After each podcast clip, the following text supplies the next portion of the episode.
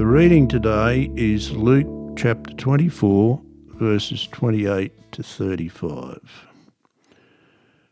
As they approached the village to which they were going, Jesus continued on as if he were going farther. But they urged him strongly, Stay with us, for it's nearly evening. The day is almost over. So he went in to stay with them. When he was at the table with them, he took bread, gave thanks, broke it, began to give it to them. Then their eyes were opened, and they recognized him, and he disappeared from their sight. They asked each other, Were not our hearts burning within us while he talked with us on the road and opened the scriptures to us? They got up and returned at once to Jerusalem.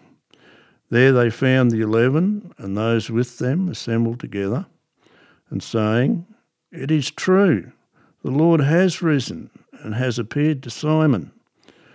Then the two told what had happened on the way, and how Jesus was recognized by them when he broke the bread. If there was one conversation that I would have loved to witness, this is one of them. It is an amazing account that captures some of the very first thoughts and reflections of Jesus' followers as the news of his resurrection is just starting to break out. You can imagine that, in light of all the reports from the women who have witnessed the empty tomb and the risen Lord Jesus, that the others would have been filled with excitement, confusion, and plenty of questions.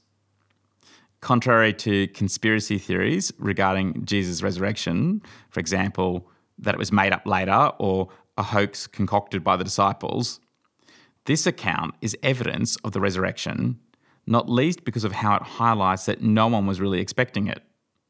They didn't recognize Jesus, partly because they were kept from recognizing him, but also because the idea of seeing Jesus seemed impossible. They had witnessed Jesus' crucifixion. They knew that he had really died.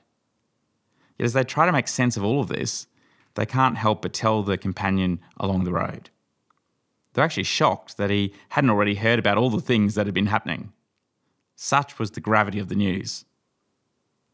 But as they share the news with their mystery companion, Jesus shocks them by not only rebuking them, but by unpacking their scriptures, all to demonstrate how it all points to him. But what Luke wants us to notice is what happens when they do realize that this is Jesus. As Jesus stays for a meal and breaks bread, all of a sudden, perhaps in the greatest light bulb moment of their lives, they realize that this is Jesus. They probably not only recall the Last Supper, but can now see how it all fits together. And their response? To go and tell the others that this is true. The Lord has risen. Dear God, thank you for the truth of the claim that Jesus has risen Thank you for the way in which your word shows us not only why his death was necessary, but also how it was always part of your salvation plan. Please help us to see Jesus for who he really is, and then tell someone how we discovered that to be true. Amen. If you have any questions or would like to find out more about our church, visit stbarts.com.au